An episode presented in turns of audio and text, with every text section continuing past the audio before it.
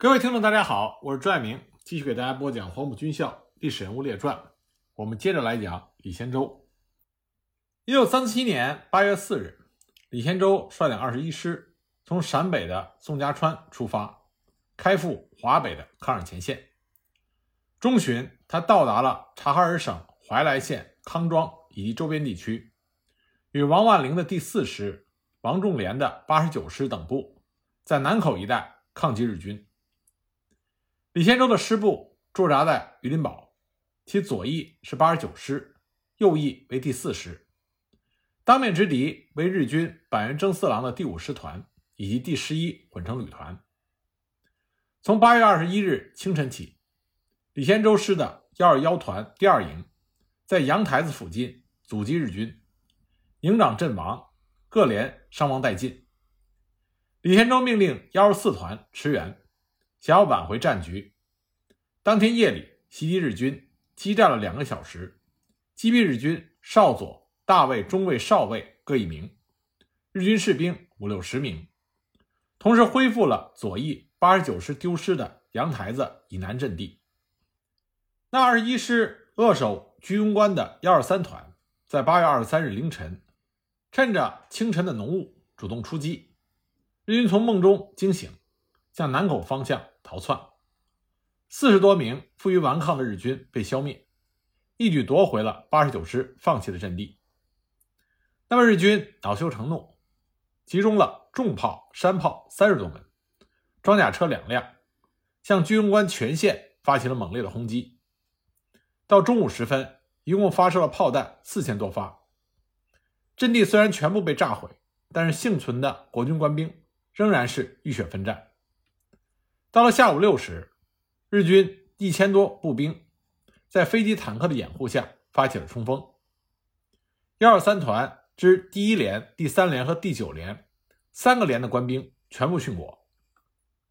八月二十四日拂晓，日军飞机十多架，炮三十多门，同时向二十一师幺二二团西大岭阵地轰击，然后以步兵轮番进攻，该部血战不退。但终因日军的炮火猛烈异常，营连排长以下伤亡殆尽，西大岭阵地终于被日军突破。李先洲闻讯之后，亲自率领幺二团第一营组织反击，激战到了午后，才将阵地恢复。下午四点，李先洲得悉，第四和第七十二师所守的横岭城阵地已经被日军突破，二十一师的右翼遭受到重大的威胁。二十五日，再次遭到日军全面的猛攻。这个时候，市预备队已经所剩无几，师部所在的榆林堡已经被日军迂回包围，与总指挥部无线电的联系已经中断了两天。李先洲陷于困境，只得率领余部西撤。当时，李先洲率领二十一师在居庸关一带，与优势装备的日军激战了七个昼夜。全师伤亡官兵达到了两千零八十五名。十月上旬，李先洲的二十一师辗转到达了新县一带，参加忻口会战，归第九军军长郝梦龄指挥。日军当时集中了第五、第一、第十二师团，一共是五万多人，进攻太原北面的重要门户忻口。国民党第二战区集中了八个军、十六个师、另六个旅，约十万兵力。在卫立煌的统一指挥下进行抗击。十月十一日，李先洲师的一部接替了五十四师，防守从界河铺到三家庄以北的高地。十月十四日，日军突破了五十四师防守的忻口东北的南槐花高地，李先洲奉命夺回阵地。他于十一时率部增援，与日军第四十二联队展开了空前惨烈的争夺战。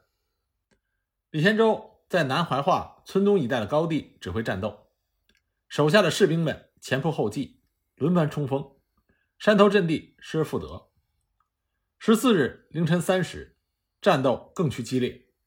李先洲亲临第一线指挥，他的卫兵一名牺牲，一名负伤，但他仍然奋不顾身，率部先登。他的行动也激励了士气，终于将日军击溃，夺回了南怀化阵地。但是在战斗中，李先洲左胸突然中弹，子弹擦过心脏的一侧，从后背穿出。南怀化战斗是忻口会战关键的，也是最激烈的战斗之一，击毙了日军中队长以下官兵千余名，缴获了大批军用物资和重要的文件，也保证了整个会战的顺利进行。但是李先洲二十一师各部阵地几乎全部毁于日军的炮火。旅长、团长多人负伤，全师由原有官兵一万零五百多人锐减到了五千多人。李先洲负伤的第二天，军政部长何应钦和蒋介石专门发电报慰勉。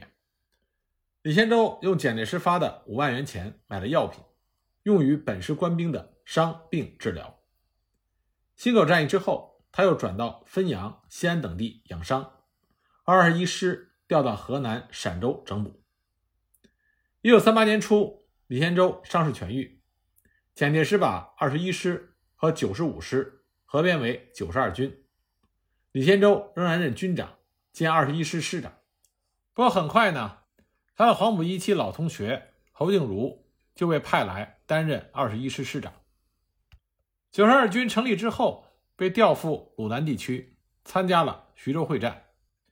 在徐州大突围的时候，九十二军奉命。掩护大军撤退，不过因为他们防御的方向并不是日军的主攻方向，所以损失并不大。徐州会战之后，九十二军退到湘北的九岭一带休整，并且担任该地区的防御任务。一九三八年七月，九十二军奉命增援九江，在瑞昌与日军作战中伤亡了约两个团，然后撤至湖南平江一带休整。一九三九年九月。九十二军九十五师调离该军的建制，另将三十二军幺四二师拨归到该军建制。同年冬，李先洲率领九十二军奉命开抵鄂北的襄阳、樊城、随县、老河口一带驻防。一九四零年五月，李先洲率领九十二军参加了枣宜会战，在宜昌东南马家寨一带与日军作战中，二十一师六十三团损失殆尽。那么此次作战之后，九十二军就退到宜昌休整。一九三九年秋，何应钦从重庆给李先洲发来电报，说蒋介石想要李先洲率领九十二军到山东去，问他有没有意见。李先洲回电说：“军人以服从命令为天职。”那么蒋介石就直接给李先洲来电说：“请弟星夜兼程来于宜叙。”让李先洲去重庆见他。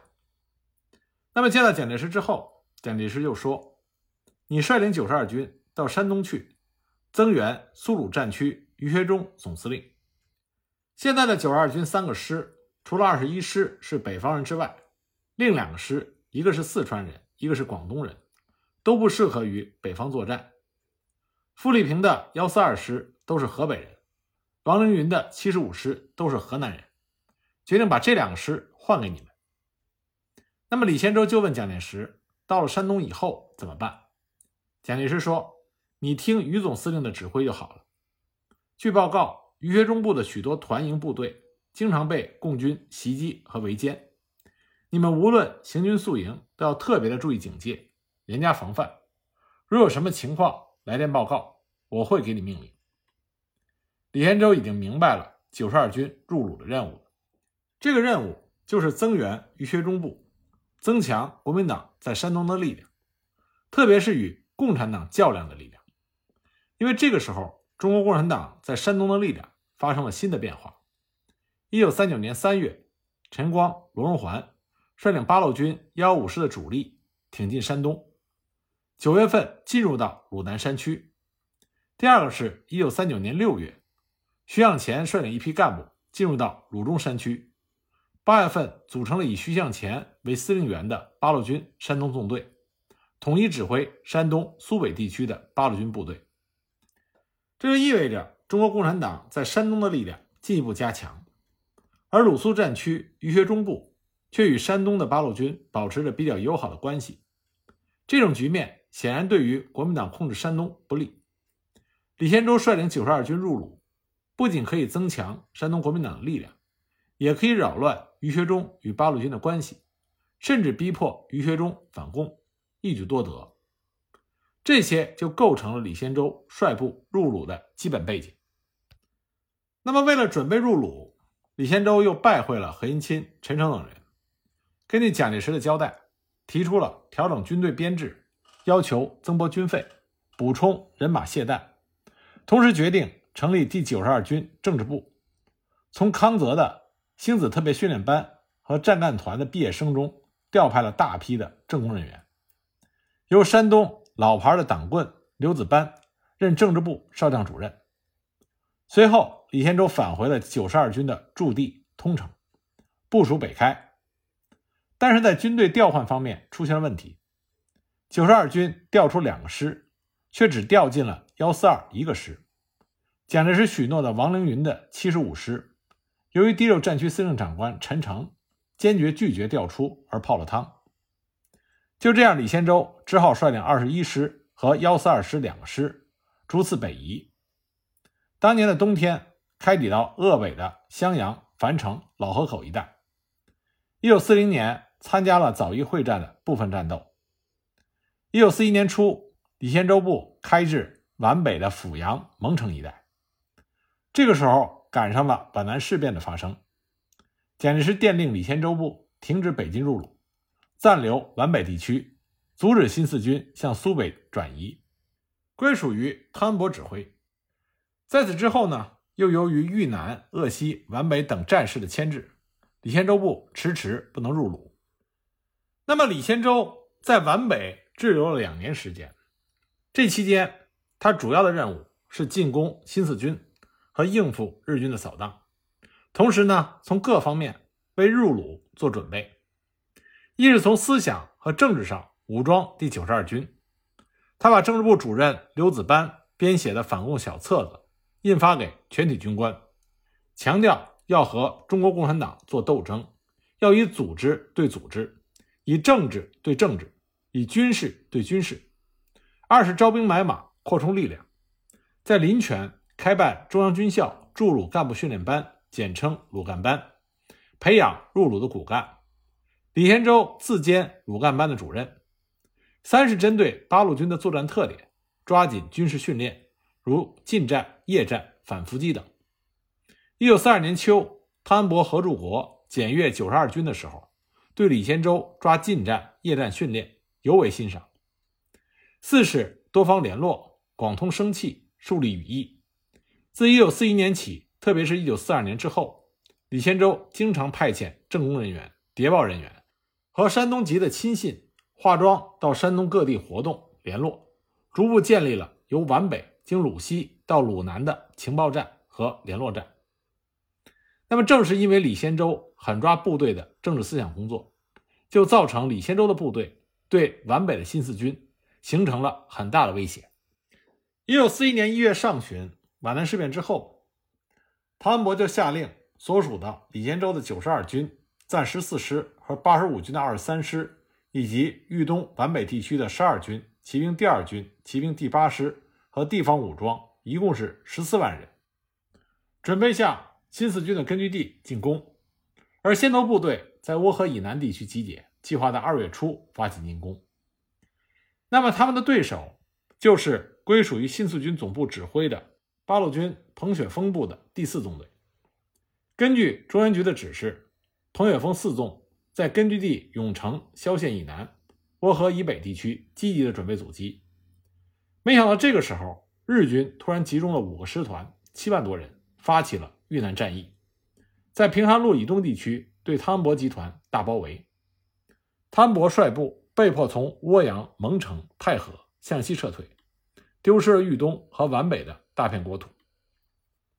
那彭雪枫四纵或者日军是三路出动，一路从宿县向西攻占涡阳、蒙城、太和、界首等地，一路呢。是由商丘向南，第三路则是由信阳沿着平汉路进攻漯河、项城、南阳等地，目的是为在平汉路以东地区围歼汤恩伯、李品仙、李先洲、何柱国等部的国军。彭雪枫觉得日军的企图不明，不能贸然行动，就把情况报告给了中原局和新四军军部。一月二十八日晚，新四军军部刘少奇、陈毅发来急电，说日军已经将汤恩伯和驻国部三万多人包围在了沈丘一带，命令四纵集中适当的兵力控制战略要地，积极向敌后发展。此后，中央毛泽东、朱德、王稼祥也来电，要求准备两个精干的支队，在适当时机派往豫西开展游击战。根据这些指示，彭雪枫、张震等人命令部队做好准备，待命行动。一月三十一日，召开了党政军委员会议，命令部队分路向涡阳、蒙城、阜阳、太和敌后挺进。那么此后呢？中央和军部就日军进攻、国军撤退之后，八路军四纵应该如何开展敌后工作，做了很多的指示。二月二日，中央连发三电，强调力争河南，不惜全力以赴，但应是日军至何处，我们即至何处，但不要去的太猛、太吓人，要争取去抗击日军，不要去打顽军。二月三日，中央局和军部发来了两封电报。一个是命令立即组织一支精干的游击支队，适时挺进豫西；另外一个是命令立即以两个旅向西挺进，开辟根据地，并且准备一个旅及地方干部，在适当的时机渡过新黄河，到达项城、沈丘、新蔡、汝南、西线等地，建立根据地，并且反复强调，应不顾一切的西进，到新黄河以西去建立根据地。为华中和华北部队开辟一条西进的出路。那这个时候，彭雪枫、张震等人一面觉得机会难得，应该按照中央中原局和军部的指示西进，又感觉到国军的兵力强大，却不与只有其一半兵力的日军作战，是否另有企图？因此，他们就安排部队在涡河以南，也就是蒙城、阜阳边等地继续扩展。后来，根据中原局和军部的指示，派第四旅一部攻占了坎通集，并且向西挺进；五旅则渡过了七飞河，配合四旅控制新黄河以南和以东的地区，在涡河北面留六旅坚持后方。七日，八路军第四纵队各部西进打击日伪军，收复了涡阳、蒙城；四旅的主力停止于新黄河以东的张村铺。江口集一带。九日，情况突变，向国军进攻的日军突然停止后撤，匆匆结束了豫南战役。那么，国军汤恩伯部就立即发起了反攻，隐蔽集结在新黄河以西地区的国军九个师十多万人，分三路东渡新黄河，进攻第四旅。其中，李先洲率领的九十二军是其中的主力。一周之内，四旅各部。与来袭的国军作战二十多次，双方损失严重。二月十九日，八路军四纵奉中央命令改编为新四军第四师，彭雪枫任师长兼政委，张震任参谋长，肖广东任政治部主任，下辖第十旅、十一旅、十二旅和萧县独立旅。刘子久和吴之甫负责豫皖苏边区的党委。二月下旬。国军夺取了新四军收复的涡阳和蒙城，逼近涡河。彭雪枫等决定留十旅主力和十一旅一个团在涡河以南坚持游击战，十一旅和指挥部转至到涡河以北，巩固肃南、蒙北、怀远的根据地。十二旅继续在永城、涡阳以北地区坚守老根据地。三月初，国军向新四军第四师猛烈进攻。十旅因为二十九团遭受了重大损失，被迫撤到金浦路东休整。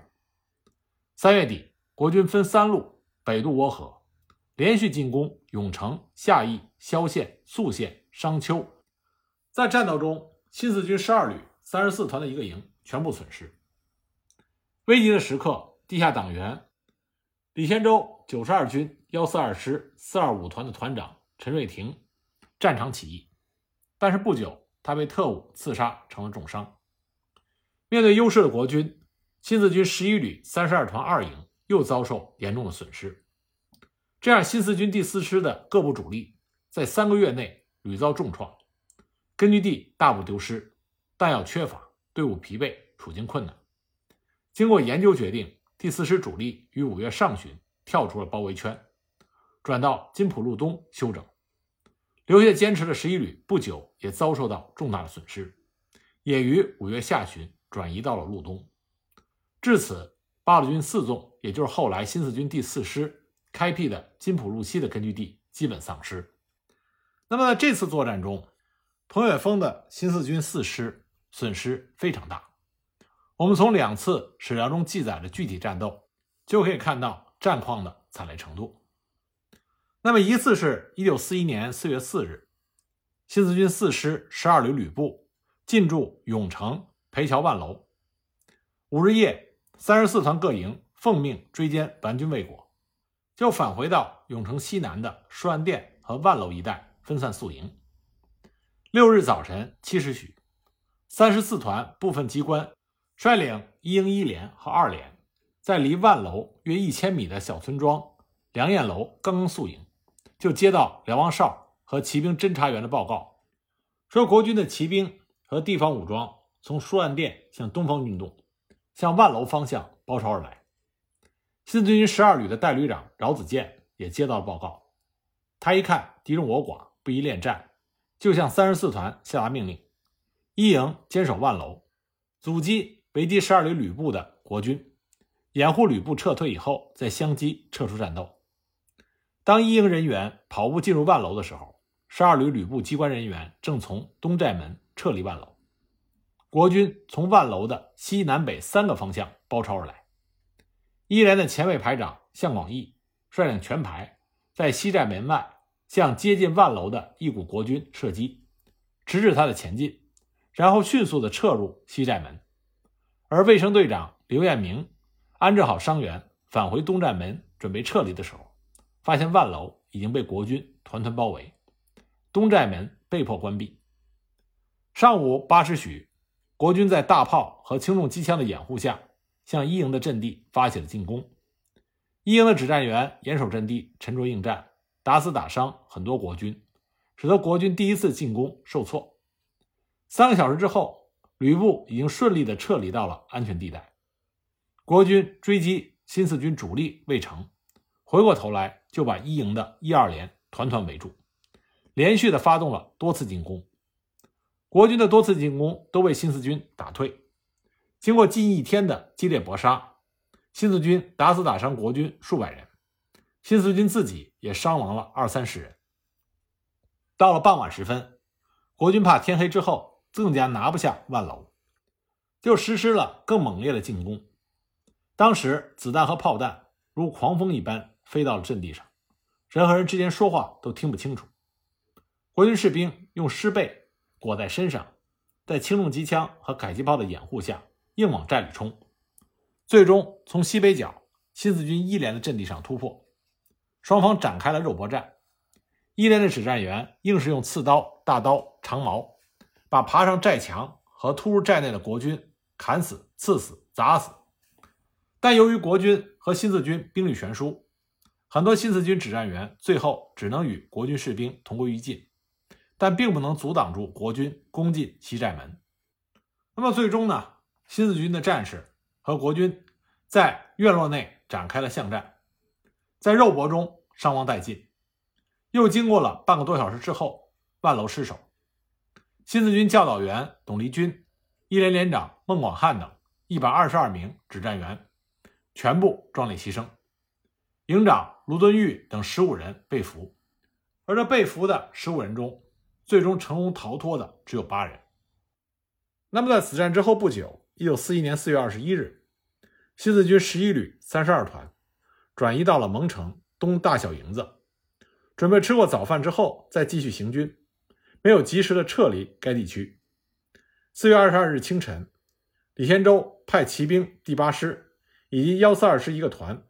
对新四军进行报复性的袭击，他们根据骑兵的特点，进行了宽达三公里的正面搜索。新四军三十二团发现之后，就向北撤退。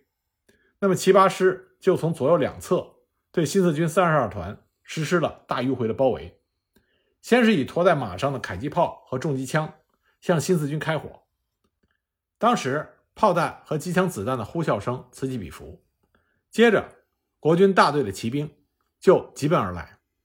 新四军三十二团立即组织还击，战斗进行的十分激烈。新四军的战士们凭借着村庄、坟地、树木作为掩护，顽强的抗击国军。子弹打光了，就用刺刀和枪托进行肉搏。彭雪枫和姚运良团长、黎同新政委一起，边观察战况边指挥战斗。姚运良和黎同新非常担心彭雪枫的安全，一再催促彭雪枫先行撤退。彭雪枫坚决不同意，他说：“我现在不能离开。”那么，师直属骑兵连长程朝先和指导员亚兵一边组织部分人员参加战斗，一边组织部分人员保护彭雪枫的安全。这个时候，一股国军的骑兵奔驰而来，冲杀到距离彭雪枫一百多米远的地方。骑兵的马刀在不远处闪着寒光，同时，另外一股骑兵也从东西两侧包抄过来。情况十分危险。程朝先看到这种情况，和亚兵简单的交换了一下意见，立即与排长翟兰生和几个战士不由分说的把彭雪枫架到了他的坐骑火车头上，在马屁股上抽了一鞭，火车头迅速向正北飞驰。警卫员刘淑芳等紧紧的跟在彭雪枫的身旁，程朝先和亚兵。则组织骑兵连的其他人员在后面掩护。果然，刚刚离开村庄两三分钟，国军七八师大队两百多人就紧紧地追赶上来。程朝先立即组织部队向追兵还击，迫使国军的骑兵不能追得过急。那么，到了宿县南部的胡沟集一带，住在该集据点里的日伪军看见有骑兵奔驰而来，立即出动了小股部队进行警戒。国军骑兵看到日伪军的旗帜，就调转马头向南去了。彭雪枫一行这才摆脱了国军骑兵的追击。那么，新四军三十二团且战且退十五公里，最终被优势的国军冲散，伤亡失踪三百六十多人，被俘两百多人，两个营长一伤一俘，损失步枪两百六十五支，短枪五支，轻机枪十二挺，还损失了一大批武器弹药。